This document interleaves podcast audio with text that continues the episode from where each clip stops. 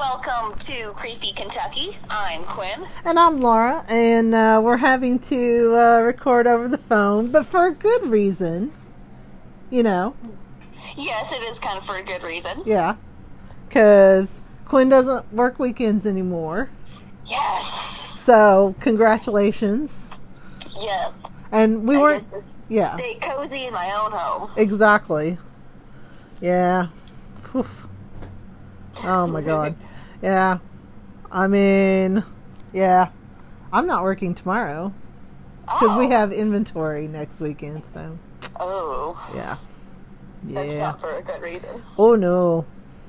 I had Friday off because I had to go to the eye doctor. Oh. Yeah, I'm getting new glasses. Ooh. Apparently, That's cool. transitions are covered with my insurance. Whoa. I get some fancy glasses. That's pretty awesome. I'm That's- excited. Yeah. That's pretty I've awesome. Wanted, I've wanted transitions since I was like 13. Ooh. When they first came out, I was like, yeah. Anyway. You're like transitions.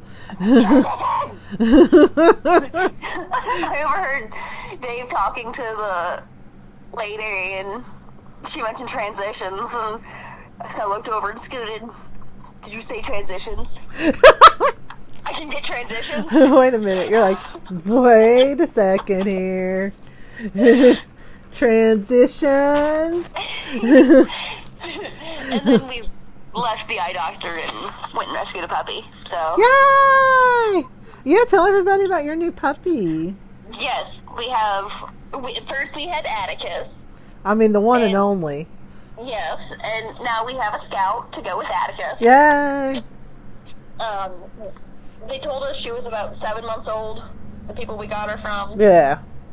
Uh, but they didn't really know much other than the people who had her before weren't really Weren't good people. weren't good people. No. And she's really underweight. Aw. We can see her ribs. Yeah. Her tail looks like it's been broken. Oh no. Yeah, her tail's crooked. It's really cute, but. It's not. it's not. It's cute, Um, but it's not. We think she might have a little bit of pit bull in her. Yeah. I saw a lot of boxer. That's that's what we're thinking it could be too. Yeah. Just the way the lower her lower jaw is. I'll put a picture up on our Instagram Yeah. where we can see Scout. She's really sweet. Yeah, sounds like she's a really good little puppy. Mm-hmm. She's been potty training really well. Yay! After the first couple times of us freaking out when she started going in the house, she would she kind of goes over the door and whimpers that she needs to go out. Aww. Cool. I think I can hear her outside the door whining Yeah. because I left. She can't oh no. me. Yeah, she's gonna have a rough couple of days coming up here. Yeah, we we brought Atticus's old kennel out yeah. for just in case. Yeah. 'Cause that's all, it also helps with housebreaking and all that fun stuff. Yeah. So yeah, I now have two dogs and two cats. Yay! But you are Kessless still. Yeah, Poor little thing. poor girl. Poor girl. Poor hot. Poor hot, sexy girl. oh well. her her days of roaming the streets actually got a hold of her. yeah, exactly. They caught up to her. They caught up. Yeah. Oh, poor little thing. All right. Anyway, Okay. that's all I So have. cool. So I promised you Mary Marrs Cawein, and I'm delivering Mary Marrs Cawein. Yes. So, All right. I'm Okay. excited. okay. So Mary Marrs Swinebroad was her maiden name. Dear Oh, Lord. Yeah. Uh, she was born November 29th, 1925. Um, so a little bit about her father, because he was he was a big shot. Her father was George Swinebroad, who, as you mentioned when you talked about it, like was a big deal uh, in the horse world. He had started life as part of the upper society of Garrard County. Ooh. Yeah, and he had decided after going to prep school in Tennessee and joining Centre College uh, that he wanted to be an auctioneer, which to me just sounded so random. Like in the nineteen, you know, like around about World War One, that was what he decided he wanted to be. He was an auctioneer. Uh, So, and that auctioneer is that person that talks really fast. yeah, exactly, off. Okay. exactly. Yeah, I went to many an auction when I was a kid. Yeah. I thought they were fun. uh, yeah. Well, it We sounds never like bought anything. Oh, but yeah, I know. It sounds like his was might be especially fun because he developed a very distinctive sing-song approach to selling things that made him very successful. Okay. And he then became associated with the Keeneland sales and grew Oh. to have a very powerful voice, literally and figuratively, in the thoroughbred world Ooh. and nine Kentucky Derby winners were sold under his sale gavel. oh wow. So, probably even more importantly, he uh, he became a member of the Keeneland Sale Company selection committee, which meant that he got to approve every yearling sold at Keeneland. So, if you wanted a horse sold at Keeneland, you better kiss up to this guy Oh okay.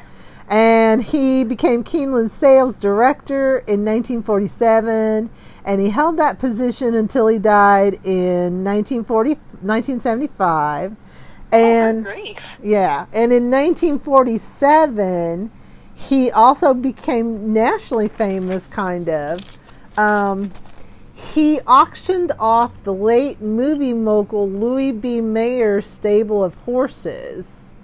And this was actually broadcast nationwide over the radio. And it Oh. earned the equivalent of about $9 million. And then uh, when the Walt Disney Company came to Lexington to film a movie called The Tattooed Police Horse, he was actually given a role in the movie. Oh cool. Yeah. And so Swan, George Swinebroad married a woman named Minerva Gordon from Madisonville, and Mary Marrs was their only child. And he Okay. he was known for being quote, and I quote, arrogant, egotistic, and heavy-handed. Oh. Yeah. And he and Minerva divorced when Mary Marrs was quite young. Uh, Swinebroad was known to be verbally and emotionally abusive to his daughter. Uh, but Oh. yeah, Marrs actually lived with her mother in Madisonville. Uh, her mother later remarried to Wesley Perry, who was a wealthy malt beverage distributor. But you go figure out what that is on your own, people. I don't know. Um, uh, eventually, the mother and stepfather moved to Frankfort, and she lived with them while attending the University of Kentucky. She ended up graduating in 1947, and it was here that she met Madison Julius Cawein III. Da, da, da. Okay. Uh oh. So, yeah. So he was born on September 20th, 1925, in New Jersey. Um, his grandfather was Madison Cawein, and he was a poet, as we know, known as the Keats of Kentucky.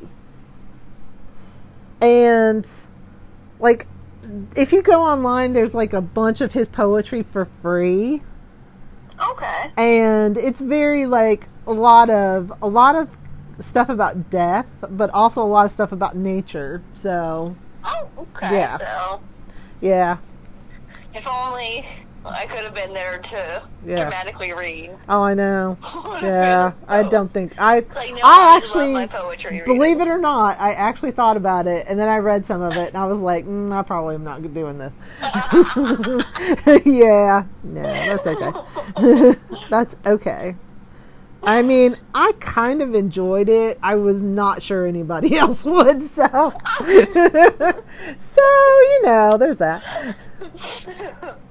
Uh, okay, so his father was a confectioner, an herbalist, which Cool. gave him a love of a natural of the natural world, and his mother was a spiritualist. So that explains the two thingy. That explains the two uh, threads in his poetry, I guess. Yeah. Okay, so in 19 Nature and death. Yeah, exactly. In 1903, he married Gertrude McKelvey. They had a son named Preston, and at some point, his name was changed to Madison Cawein the second. A year before his death, uh, Madison, the elder Madison Cawein's death, he published a poem called "Wasteland" in a magazine published by Ezra Pound. And this poem would go on to influence T.S. Eliot's The Wasteland. Oh. Yeah, so, but sadly, uh, Madison Cawein's name was put on a list of writers needing aid, like financial aid, in 1914, and he died later that year. But Oh, after, no. yeah, after his death, his wife uh, toured nationally with the Irish dramatist uh, Lady Gregory, and Gertrude read Cawein's poems while Lady Gregory performed a one-act play, which I mean had to be like the, uh, like, yeah, I mean excitement. Yeah. Yeah, I mean it's like going to see Wicked or something. All right. All right. So Madison Cawein the second, formerly the artist formerly known as Preston, married Right. Jane Jane Curl or Curly. I can't. I couldn't figure out how it was pronounced. It's C U R L E. And you know sometimes when e's end a name, uh, you pronounce it. and Sometimes you don't. Yeah. Yeah. Anyway, yeah, I don't know. I mean, with either one. Anyway, Jane Walker and her family was prominent in Woodford County. Uh, so uh, their son, um,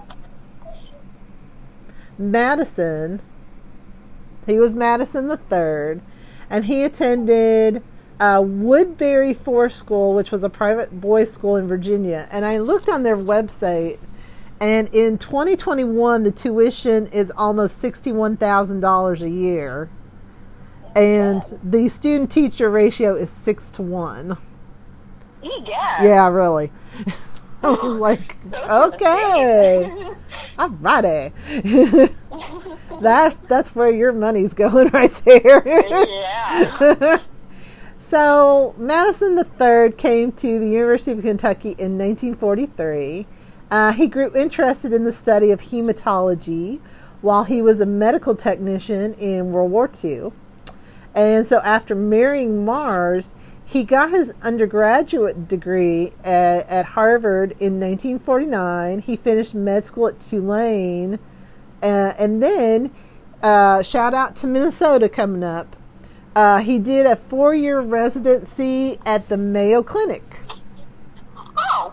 And he also got a master's degree while he was doing that from the University of Minnesota. Oh, woo. University of Minnesota. Yeah. So he was really yeah, he while he was in Minnesota, he was really invested in it.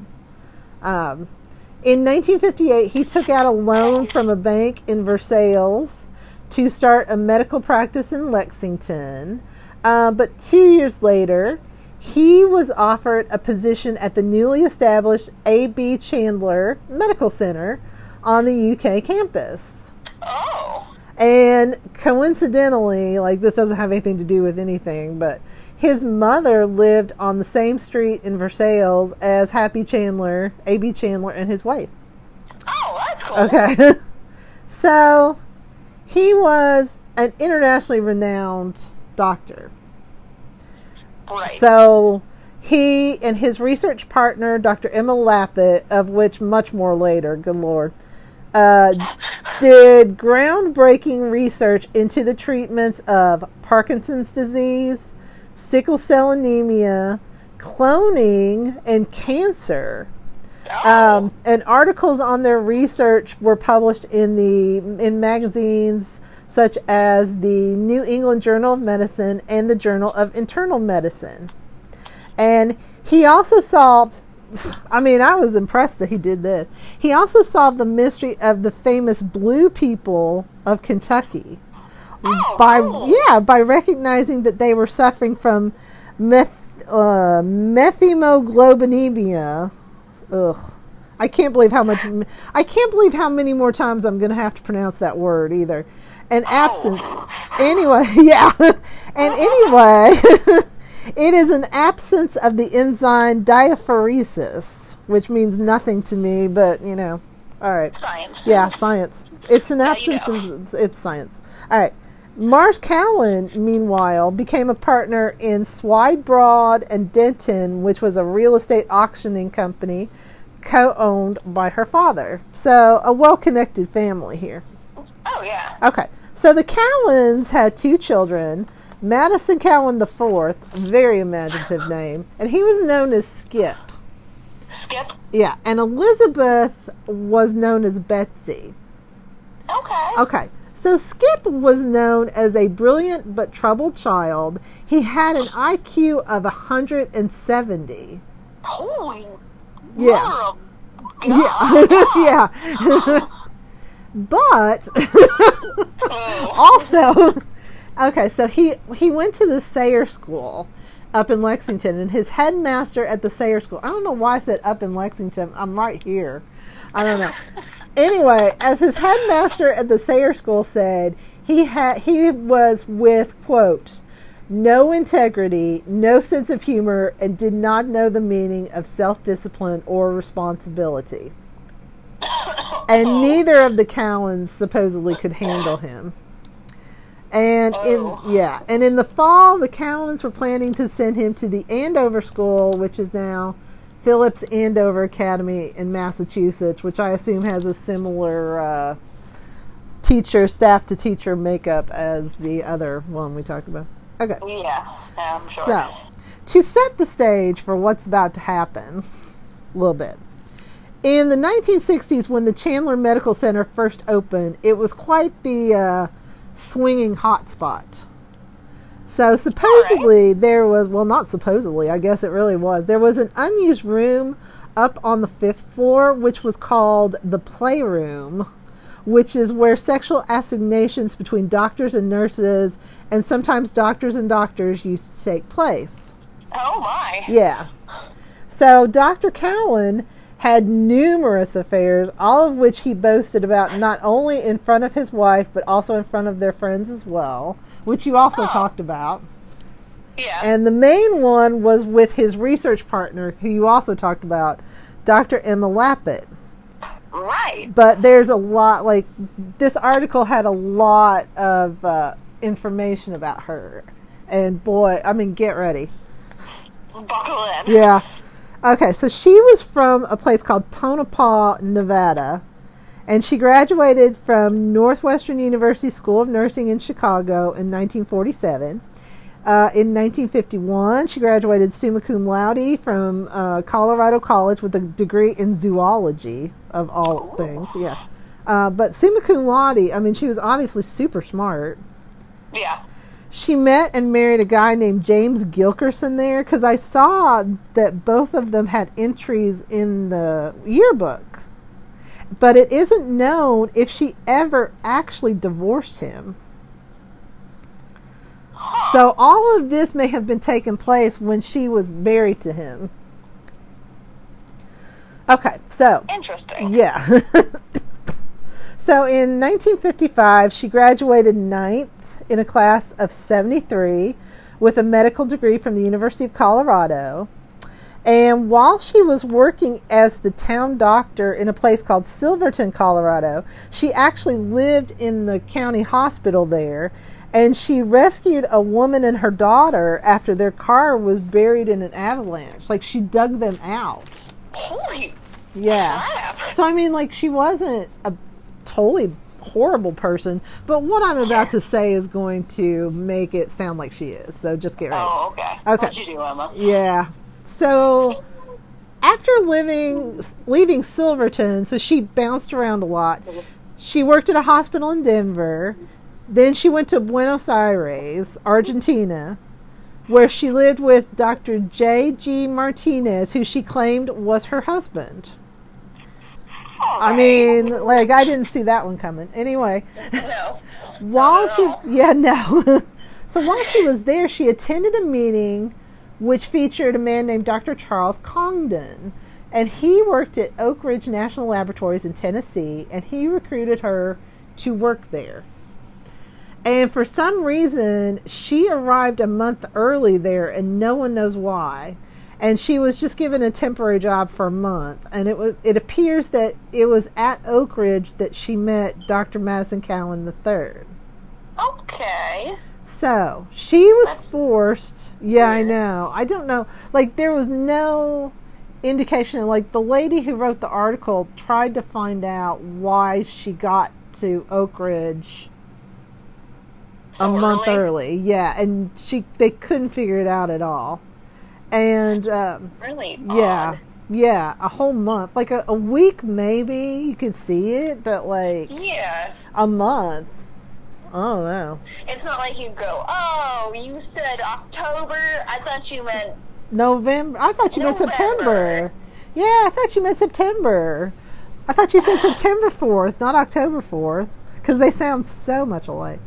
Oh, right? So, yeah.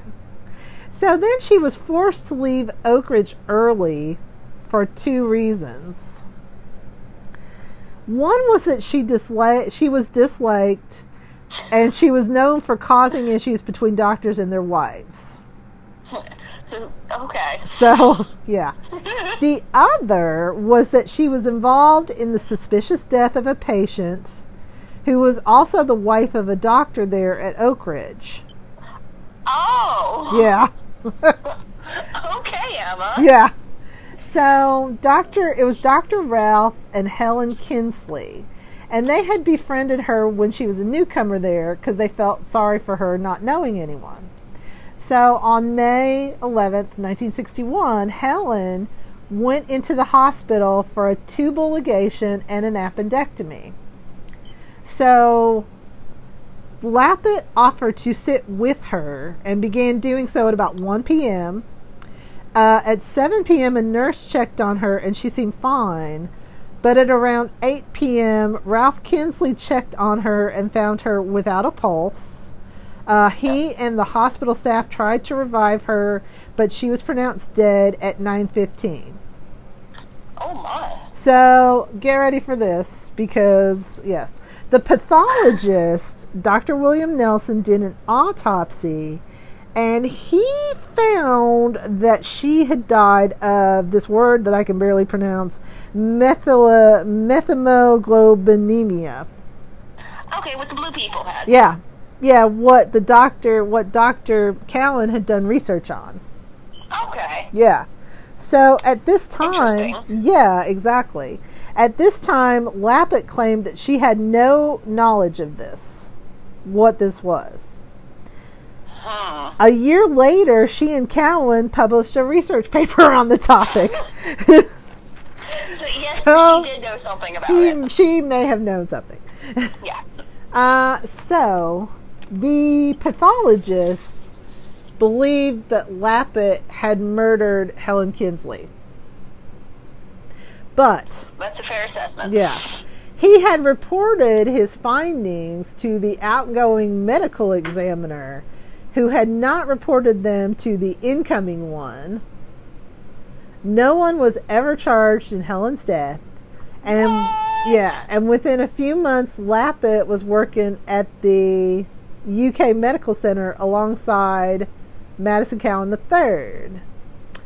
When questions were raised about her conduct in Tennessee, uh, the UK Med Center claimed that she did not have uh, any knowledge. Oh, they did not have any knowledge of Dr. Lappet's having any knowledge of the methylhemoglobin stuff.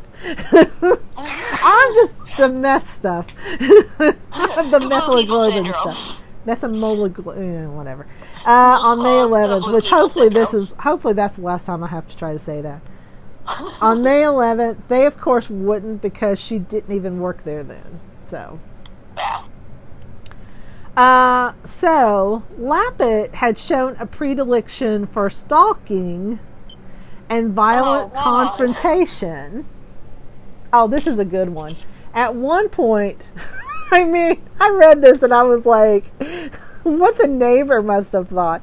At one point, she dragged a table from outside the house of Cawein's, I assume it was outside the house of Cawein's neighbor, and she put it outside of Cawein and his wife's bedroom, which was on the first floor. And she Uh-huh. stood on it so she could look over the air conditioner into the Cawein's bedroom window on the ground floor. I mean, like, I can just picture the neighbor looking out the window going, Where the fuck is my table going? what is this woman doing to my table? And then, what is she doing? oh my god. There's a sad dog outside the room. Yeah. I mean, I bet there's two sad dogs outside your room, actually. Yeah. I mean, really. Well, one of them was just scratching at the door. Oh Eh, it's too messy in here to let them in. Eh. So one Christmas, Lappet showed up at the Cawein family Christmas part. What? Huh? What? Are you okay? Huh? Are you okay? Yeah. Oh, okay. I heard I heard something and then I thought, oh no, something's happened. Okay. No, I'm fine. Okay. So she showed up at the Cawein family's Christmas party with presents for the children. And she definitely hadn't been invited. Uh, she, Marrs Cawein reportedly knocked her down before she left. Oh my. Yeah. And, yeah. Take it to the physical level there. Uh, yeah. Pushing her down. Yeah. It's rude. I mean, she showed up She at the party. Yeah, she wasn't invited. invited. When someone's uh, gate crashing your Christmas party, I feel like maybe, you know, it's open season. Maybe she had nowhere else to go. Aw. Maybe she's not trying to be creepy. She just has no family. She's no family. Well, because she murders her family. Because she murders people. Uh, in autumn 1964, one of the Cawein's neighbors, they didn't say if this was the one who had the table stolen or not, but they witnessed a physical confrontation between Marrs, Madison Cawein, and Lap- Lappet. There was shoving, breaking of china, shouting and screaming. Uh, finally, Marrs said she was tired of everything and told both Cawein and Lappet to leave. oh, Uh, yeah. So, Lappet also stalked the doctor when he was by himself. Um, at one party to which only Madison Cawein had been invited, uh, a woman showed up uninvited, and Martha Keekeffer, believe it or not, that's, that's the name, the host of this party. I'm just going to call her Martha because Keekeffer is hilarious. Uh, it is. Maybe I'll just say it the whole way. Okay. Anyway, she saw this mystery woman standing on the patio next to the doctor. Uh, then she approached the couple, whereupon this mystery woman squirted something from a bag into Martha Keekeffer's face. What? Yeah. And Martha said it burned slightly and she had to go wash it off. But other guests um, identified the mystery woman as Emma Lappet. Of course it was Emma. Yeah. And Come on, Emma. Yeah. Yeah, really. So uh, Dr. Lappet also hung around the Caweins' home even when she didn't have a table to stand on. Um, several neighbors saw her at the house uh, frequently. One night after the Caweins and several friends returned from dinner at Shakertown, uh, one of the Caweins' friends, Betty Struther, was walking around the house when she ran, like outside the house, when she ran into Emma Lappet. Oh. Yeah, and the following conversation then took place. Uh, Betty said, "Hello, Pat," and and Emma said, "Hello, Betty," and Betty said, "Won't you come in?" And Lappet said, "No, thank you." And Betty said, "Well, see you around." I mean, okay. you come in? Nothing. No, nothing. right, Okay, see you. Oh my god. Um, another friend whose name was Dick DeCamp. I mean, who Dick Dick DeCamp. DeCamp. Yeah. I mean, who anyway? He'd gone to Shakertown with them. He also saw her that night as she ran through the Cawein's yard. Okay. Uh, but Madison Cawein had many other affairs during his marriage. Um, one was a brief fling with a married woman from Cincinnati, which ended when the woman's husband confronted Cawein. And another of his Stop pa- sleeping with my wife. yeah, leave my wife alone. Like she, didn't like. I'm done with you. Yeah. Uh, yeah. Well, I mean, It's my wife, not yours. You have your own wife. yeah, really. I you like know. advice with your wife? Yeah, exactly.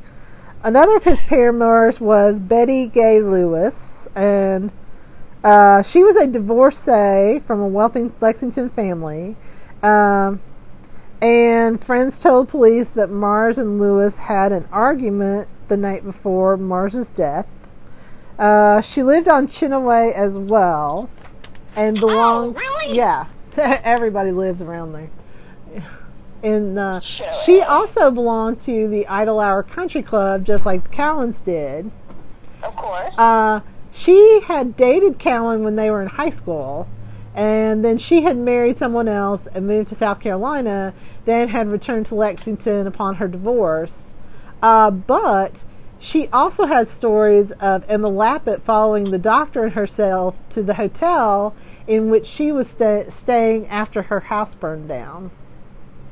okay. Um, the other main affair, and you brought this up when you were talking about it, was with Barbara Liebman, the doctor's wife, Oh yeah. and also his patient. yeah. yeah.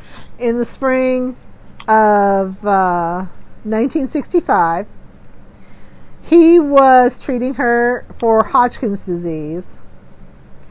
And he told friends that Barbara, quote, threw herself, unquote, at him. Yeah. Yeah, sure.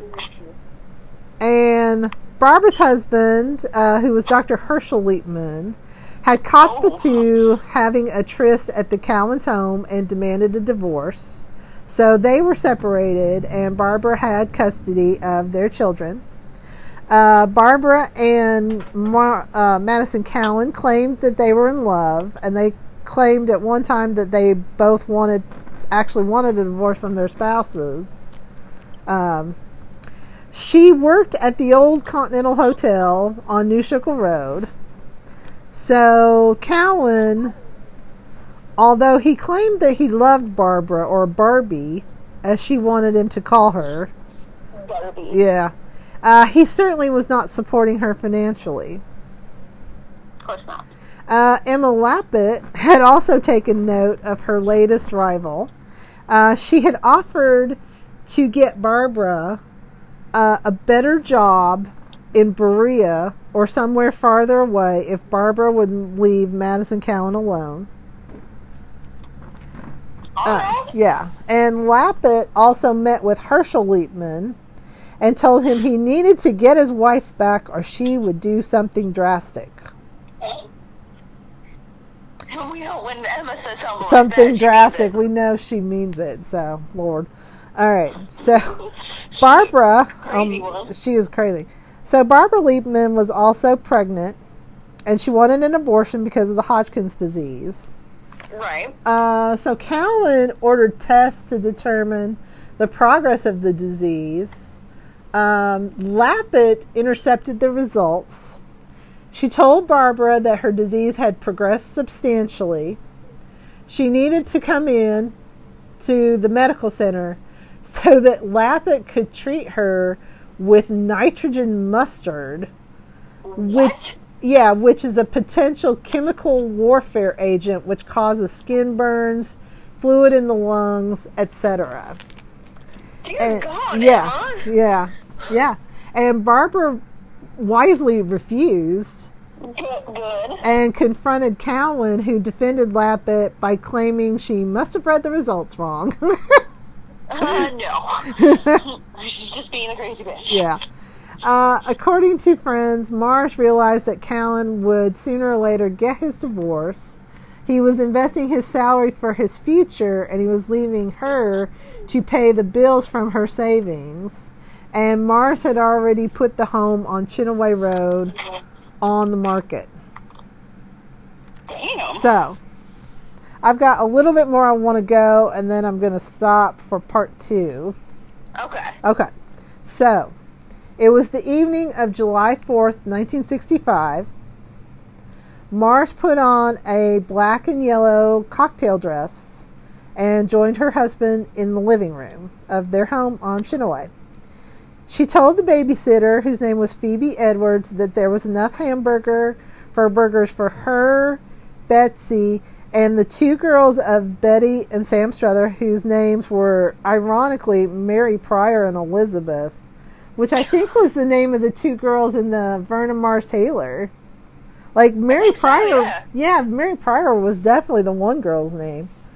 Uh, so then she and Madison got into the Struthers Chevy Impala, and the two couples drove to Idle Hour Country Club, arriving between 6:30 and 7 p.m. They all got drinks from the bar, and they walked onto the terrace, uh, but it was very hot outside. So they wandered between the inside and the outside. They drank and they dined with bluegrass bluegrass elites from the horse world, many of whom were Marrs's friends. So it was kind of like she was uh, it was kind of like she was on her turf and she was kind of Right. showing Madison that like, oh, this is my turf. This is what I've got behind me. Yeah, these are my people. These are my people, right? So she was planning on showing a house on Richmond Road to the Struthers the next day. Uh, at one point, Cawein was overheard by two people telling someone on the phone that he couldn't see them. And we know that it was Barbara because she had called the Cawein's house and asked where he was. Um, also, the bartender told police that Sam Struther made a pass at Marrs, which she rebuffed. oh. Yeah. So, all right. By the end of the evening, both couples had had 39 drinks, Holy shit. according to the bar tabs. Holy shit. Mm, So, Cawein and Struther were drunk, but Marrs and Betty Struther were tipsy, but they were less drunk. Okay. So around 1 a.m., the two couples left the country club and they went to the Struthers' home. Uh, Cawein and the Struthers wanted to keep drinking, but Marrs, as soon as she walked in the door, they said she immediately said she wanted to go home. So Sam Struther volunteered to take her home because, of course, he did. Oh yeah. And they got to the Cawein house at between 1:30 and 1:45. The babysitter was sent home, and she got to her home at around 2 a.m. Um, okay. So after the babysitter left, Struthers said that he and Marrs continued drinking, although I don't know why. Uh, they left the living room and went into the main bedroom because, according to him, it was the only air conditioned room in the house. Uh huh. Sure. He claimed, yeah, he claimed that he and Marrs talked about the house on Richmond Road that she was going to show them, and then he left around 2:30 to return to his home where he and Cawein kept drinking. Okay. So, at 3:30, a local newspaper delivery man uh, delivered a paper to the Caweins' home on Chinaway. He saw several lights on in the house and uh, a strange car partially blocking the sidewalk. Um, it was it was behind the Caweins cars. So the Okay. Caweins, yeah, the Caweins cars were a black MG sports car that was his, and a Chevy Impala convertible that was hers. And later, two other newspaper delivery boys draw by about 5:30, and they only saw a hall light on. And Interesting. they saw two cars at the house, a black sports car in front, and a Chevy Impala in the middle of the driveway. Which So no sounds like it had been moved to me. But whatever. And I'm going to stop there because I don't want to go too like I don't want to get too far into it because we also then have like the like what happens next. Yes. Yeah. So, yeah.